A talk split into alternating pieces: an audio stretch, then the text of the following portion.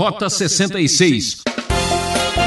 A gente tem uma ilusão, né? Achando que a nossa vida, ela nos basta, né? A minha vida particular, individual, é como que aquilo que eu fizesse fosse suficiente, que não tem nada a ver com o mundo, mas não é verdade.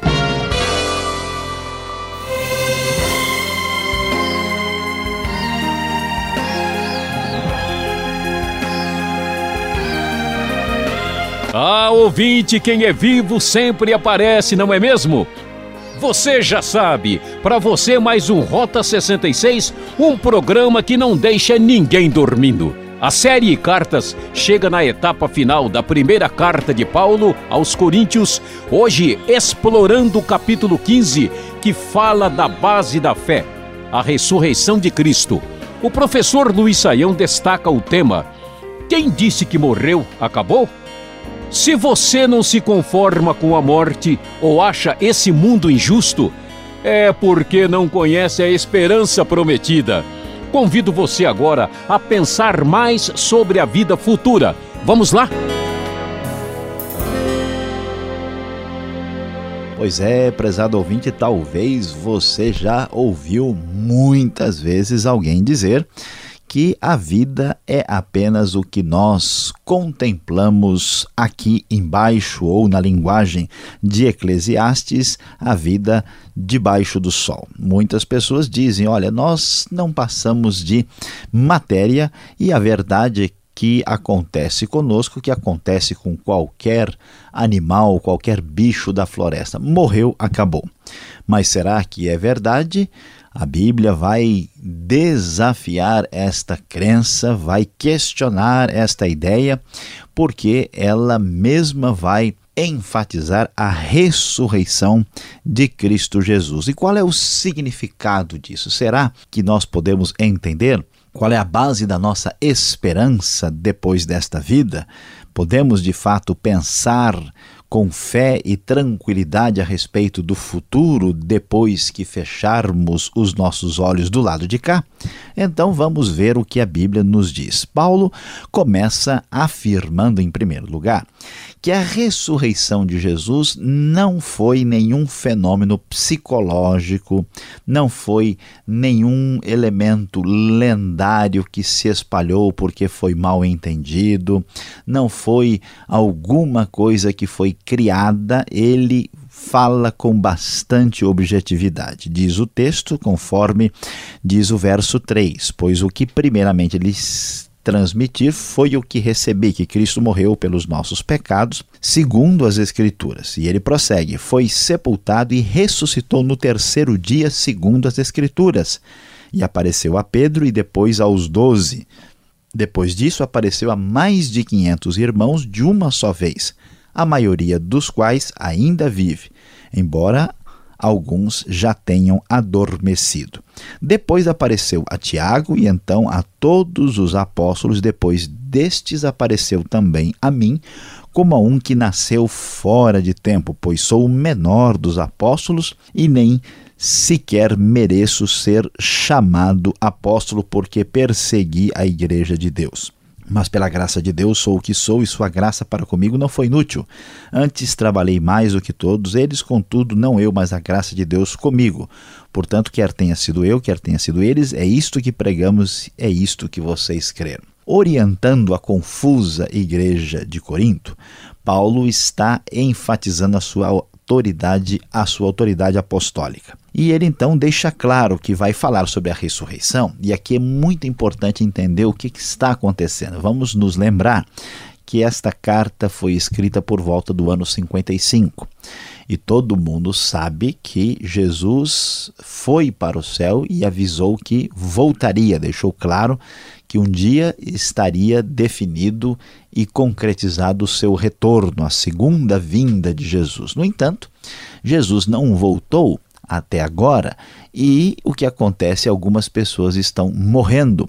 Então a preocupação da igreja primitiva, particularmente no contexto de 1 Coríntios, é saber, escuta, o que é que está acontecendo? Onde é que está esse pessoal? Como é que a gente entende isso? Paulo então vai dizer, olha, vamos começar mostrando que Jesus Cristo ressuscitou de verdade. Não é que ele apareceu só em espírito, não foi uma visão, ele ressuscitou em carne e osso de volta num corpo diferente, um corpo glorificado. Então ele foi visto por Pedro, pelos 12, por mais de 500 irmãos de uma só vez, e ele diz, olha, alguns ainda estão vivos, se vocês quiserem lá, alguns estão vivos, vocês podem perguntar para eles. Ele apareceu a Tiago, aos outros apóstolos e também, como ele diz, ao próprio apóstolo Paulo, como conhecemos na estrada de Damasco. E então, depois de definir isso, aí ele vai dizer o que esta ressurreição de Jesus, esta verdade que questiona o ditado muitas vezes popular que morreu, acabou, ele vai dizer o que isso tem a ver com a nossa esperança depois da vida. Então ele diz, olha, eu ouvi dizer que está sendo pregado que Cristo ressuscitou dentre os mortos, como é que vocês estão dizendo que não existe ressurreição? Está sendo pregado por uns e outros estão questionando.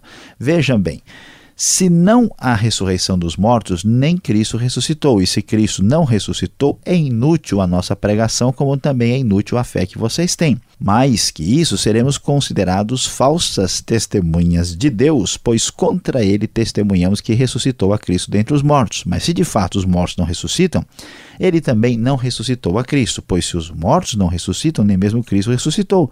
E se Cristo não ressuscitou, inútil é a fé que vocês têm e ainda estão em seus pecados.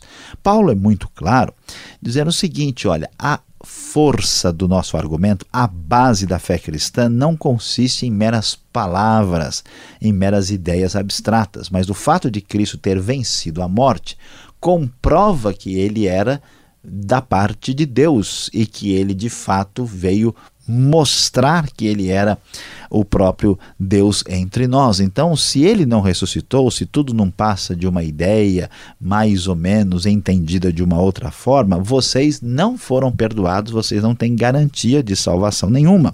Nesse caso também, os que dormiram em Cristo estão perdidos. Se é somente para esta vida que temos esperança em Cristo, somos de todos os homens os mais dignos de compaixão.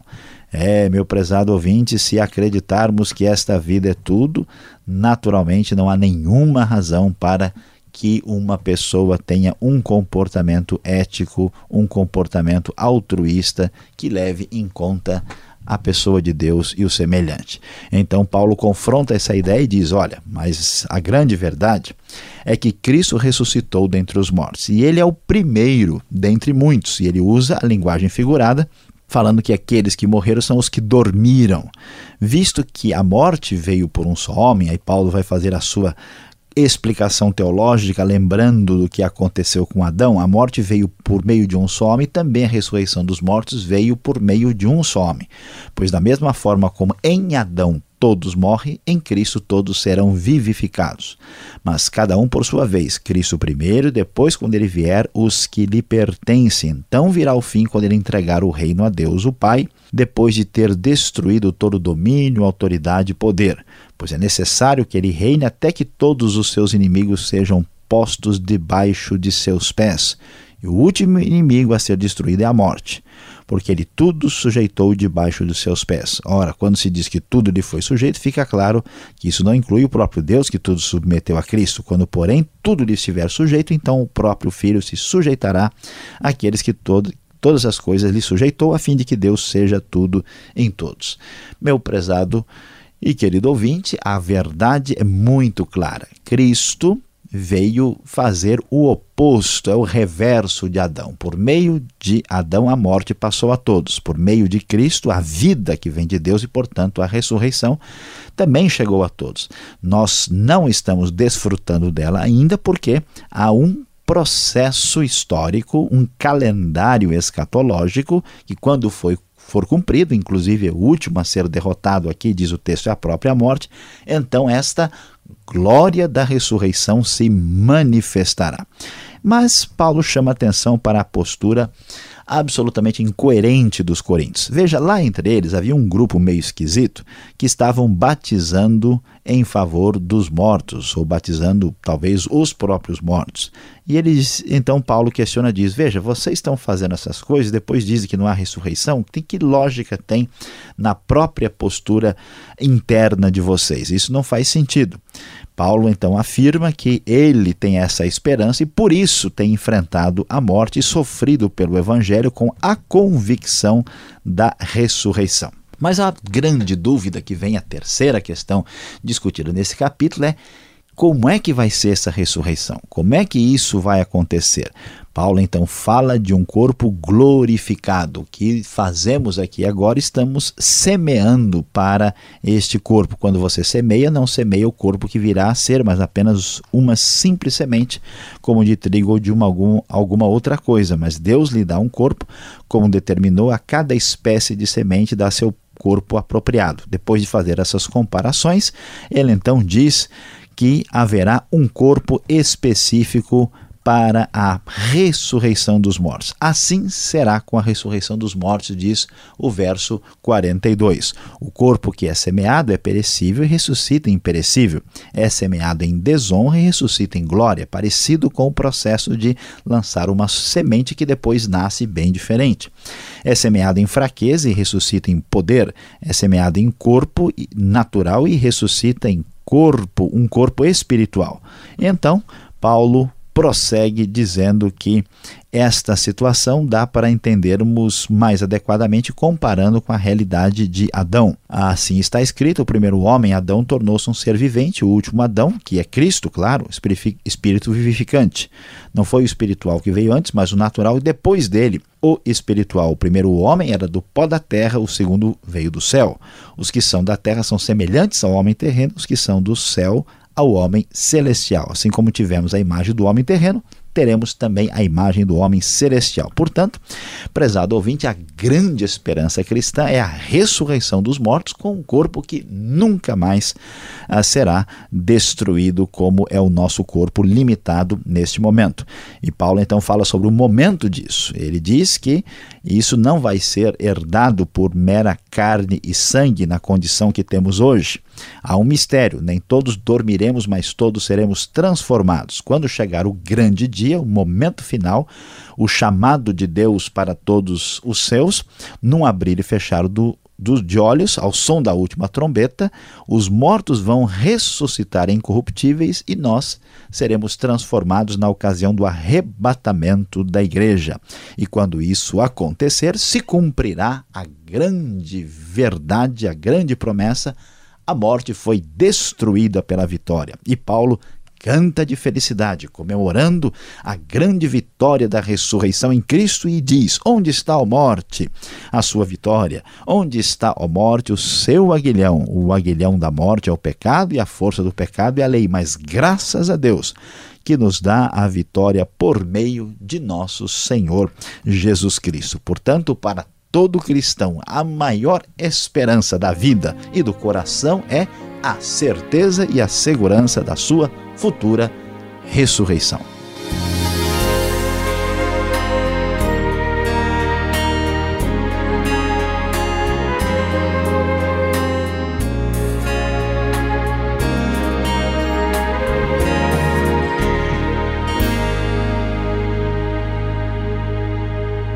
Este é o Rota 66, o caminho para entender o ensino teológico dos 66 livros da Bíblia.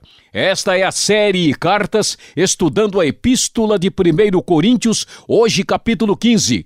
Tema deste estudo: quem disse que morreu, acabou? O Rota 66 tem produção e apresentação de Luiz Sayão e Alberto Veríssimo, na locução Beltrão. E participe, escreva para Caixa Postal 18.113, CEP 04626-970, São Paulo, capital. Ou e-mail rota66@transmundial.com.br. É hora das perguntas, acompanhe!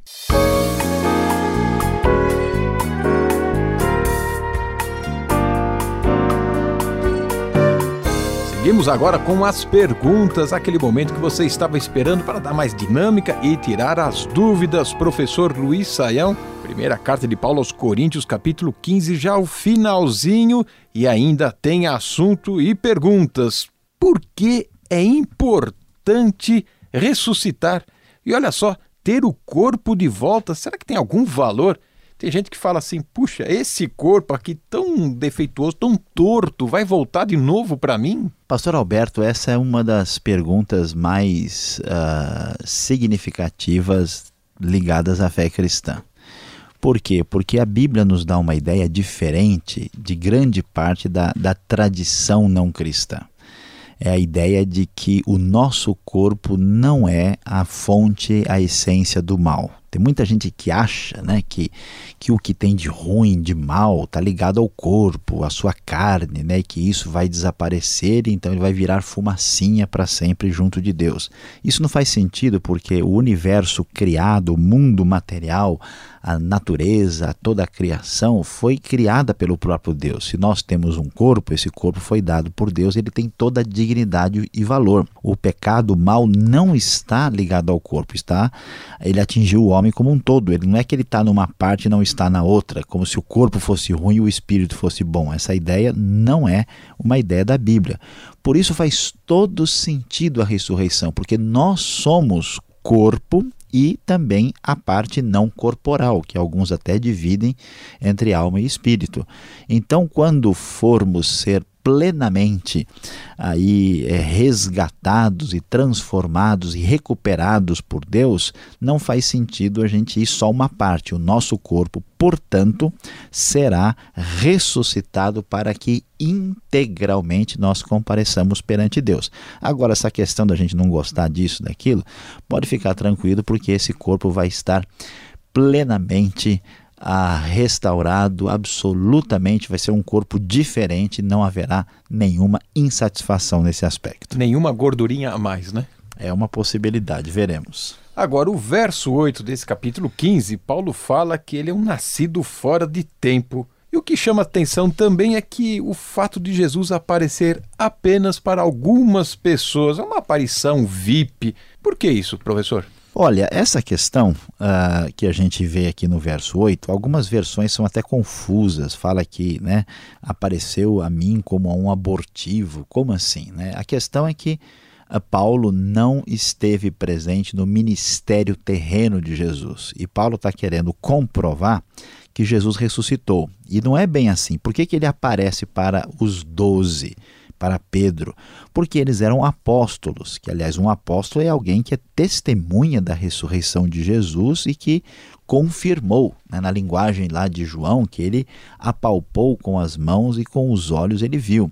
Então ele tinha que aparecer aos apóstolos, mas não só, veja que ele apareceu também a mais de 500 irmãos. Então não é bem assim que Jesus apareceu só para um grupinho de pessoas selecionadas. E ele diz, olha, depois ele apareceu a mim, mostrando que aquilo que aconteceu na estrada de Damasco não foi um sonho, não foi uma visão simplesmente, não. Jesus apareceu em corpo ressurreto, convocando Paulo para a sua própria missão. Por isso ele pode ser apóstolo, porque ele viu ao próprio Jesus. Assim entendemos mais adequadamente o texto. O ensino de Paulo ele foca em duas pessoas, Adão e Cristo. Por que temos que depender destes dois grandes personagens? O que eles fizeram vai influenciar de fato tudo aquilo que eu vou ser e fazer? Pastor Alberto, a sociedade de hoje, na sua maioria, ela é muito individualista. A gente tem uma ilusão, né, achando que a nossa vida ela nos basta, né? A minha vida particular, individual, é como que aquilo que eu fizesse fosse suficiente, que eu não tenho nada a ver com o mundo. Mas não é verdade. Tudo que eu faço influencia todo mundo. Nós vivemos numa situação, uma espécie de mega cooperativa, mesmo que a gente não aceite isso. E a Bíblia enfatiza isso, dizendo o seguinte, que o nosso primeiro pai, Adão, ele pecou. E o seu pecado, né, que a gente chama assim de que foi um argumento da relação federativa, né, de Adão conosco. Ou seja, Adão, representante da raça, o seu problema é transferida a todos os seus filhos. Isso não é difícil de entender. Uma pessoa tem uma dificuldade, uma característica genética, uma particularidade psicológica, os seus filhos descendentes têm isso. Então, Adão, numa coisa mais ou menos semelhante, ele trouxe isso para nós. Então, o que Cristo vem fazer? Ele é o segundo Adão. Não que ele fosse simplesmente um homem apenas, mas ele, como Cristo humano encarnado, ele vem desfazer aquilo que Adão fez. Então, como Cristo fez isso atendendo todas as exigências divinas e pagando pelo nosso pecado e de fato fazendo um sacrifício real, verdadeiro e eficaz, portanto, há salvação, o perdão, o resgate, a ressurreição, a vida eterna é realmente garantida. O que ele fez nos atinge a todos nós. Agora, uma questão além túmulo. O verso 29, professor, batizar pelos mortos. Isso é filme de terror, hora do espanto. Como entender essa passagem que apareceu aqui no meu texto? Vamos devagar aqui, que o nosso ouvinte está ficando já com medo, né, com esse negócio. Que história é essa de batizar os mortos? E aí batizar os vivos, né, às vezes já é difícil, imagine os mortos, né? Então veja o que está acontecendo. Os coríntios estão confusos. Esse texto é um texto difícil e há diversas tentativas de explicação. Mas o mais razoável é entender que eles estão aflitos porque o pessoal começou a morrer e eles não sabem o que vai acontecer depois. E o mais assustador é que tem gente que está conhecendo o evangelho, conhecendo a palavra, e começou a morrer, e é possível que alguns nem batizados não foram. Então é mais provável, em nossa opinião, que esse pessoal começou a ser batizado em favor de alguém que já morreu. Paulo não está ensinando isso. Paulo não está asseverando que isso é verdade, ele está dizendo que é isso que eles estavam fazendo. Agora, era confuso, se eles não tinham esperança depois da morte, por que estavam batizando uma pessoa que havia morrido, substituindo por alguém aqui? Então ele chama atenção para a incoerência deles, e esse negócio de batizar pelos mortos não tem base e nem fundamento. Então vamos pular para o verso 51, já que tem morto aí que é melhor nem mexer, né? E essa aqui... diz aqui o texto, nem todos dormiremos. Tem gente que não vai morrer, tem tanto medo da morte que não quer morrer, ou eu que estou dormindo no ponto, não estou entendendo mais nada aqui? Pois é, pastor Alberto, o pessoal está morrendo de vontade de saber o que está acontecendo, e é bom a gente aí, né, ficar de olhos bem abertos e acordados para entender o que isso significa. Veja, esse verbo dormir está claro que se refere à morte. Nem todos dormiremos, nem todos morreremos. Mas como assim?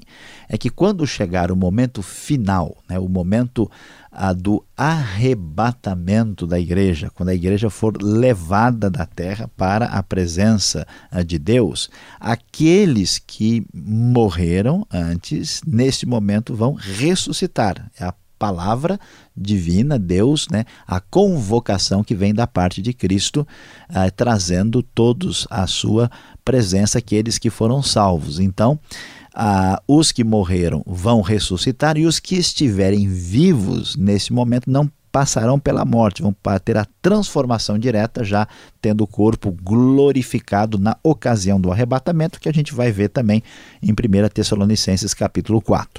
Última pergunta então, professor, como será esse corpo que diz o verso 53, incorruptível, imortal? Olha que beleza! Pastor Alberto, a gente não sabe como vai ser esse corpo nos detalhes, mas a gente tem uma ideia. Jesus, por exemplo, aparece com esse novo corpo, não sabemos até que ponto será idêntico ao dele, algumas pessoas não o reconheceram, mas esse corpo aparentemente tem condições de atravessar paredes, se for parecido com o corpo de Jesus em todos os aspectos. Esse corpo parece não ter necessidades como nós temos hoje, apesar dele poder comer. Esse corpo não está sujeito mais à morte, não está sujeito à doença. Vai ser uma situação diferente, estaremos livres daquilo que a gente sofre hoje como consequência do pecado. Mas não dá para entrarmos em detalhe, apenas sabemos que ele não se corrompe, por isso é incorruptível e é imortal. O restante somente quando chegarmos lá. E quem disse que o programa acabou? Vamos agora à aplicação desse estudo.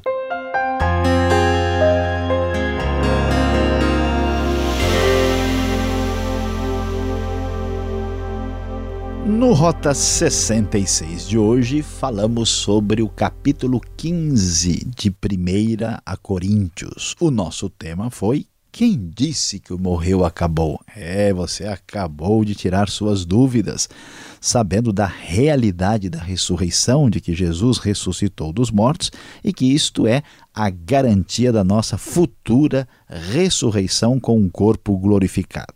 Pois é, meu prezado ouvinte, mas algo que nos chama a atenção é o que a própria palavra divina nos diz, que se nós esperamos em Cristo apenas nesta vida, nós somos os mais terríveis, os mais iludidos, os mais tolos de todos os homens. E hoje, nós, olhando para a nossa sociedade, para a situação em que vivemos, como as pessoas parecem ter perdido referenciais, ética, a gente fica pensando, por que é assim? A verdade é que quando a gente não espera a vida futura, quando nós não acreditamos que vai haver um juízo, quando não pensamos que a ressurreição, de fato, se olharmos apenas para essa vida, nós entraremos num caminho muito perigoso, se acreditarmos que estamos entregues à própria sorte. O mundo estará entregue à lei do mais forte.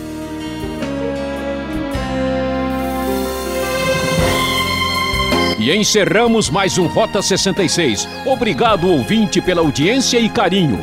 Você já sabe, temos um novo encontro aqui nesta mesma emissora e horário. E acesse o site transmundial.com.br. Esta foi mais uma realização Transmundial e aquele abraço.